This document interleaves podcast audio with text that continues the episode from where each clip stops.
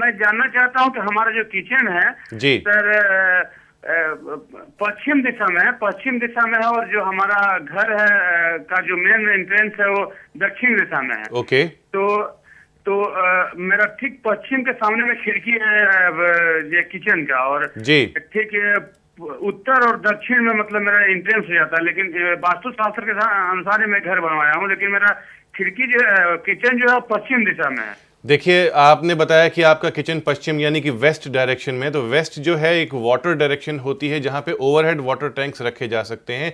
यहाँ पर भी अग्नि का वास ठीक नहीं है। अगर किचन यहाँ बनती है तो आपके जीवन में अपॉर्चुनिटीज़ कम आएँगी, आपके बच्चों की एजुकेशन कम होगी। तो आपने इस किचन में प्योर वाइट कलर करवाना है और एक टाइगर स्टोन रॉक अपनी किचन में रखना है।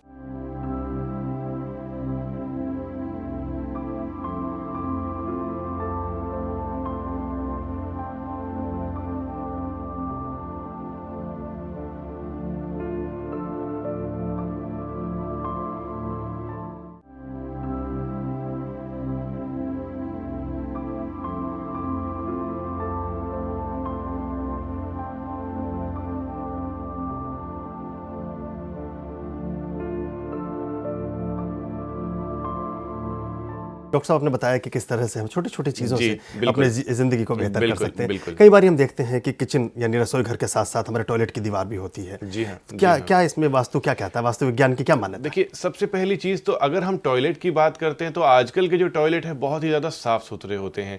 कई कई बार ऐसे डिफेक्ट्स को हम सर पे ले बैठते हैं कि जिनकी कोई भी वैल्यू नहीं होती हमारे जीवन में उसका प्रभाव नहीं पड़ता। अगर आपका टॉयलेट और किचन की वॉल एक साथ है तो आपने बिल्कुल घबराना नहीं है। सिर्फ़ आपने यह देखना है कि जो आपका टॉयलेट की सीट वाली दीवार है और गैस के चूल्हे वाली दीवार है, वह एक ना हो। बाकी अगर है तो इसमें कोई घबराने वाली बात नहीं है। जी।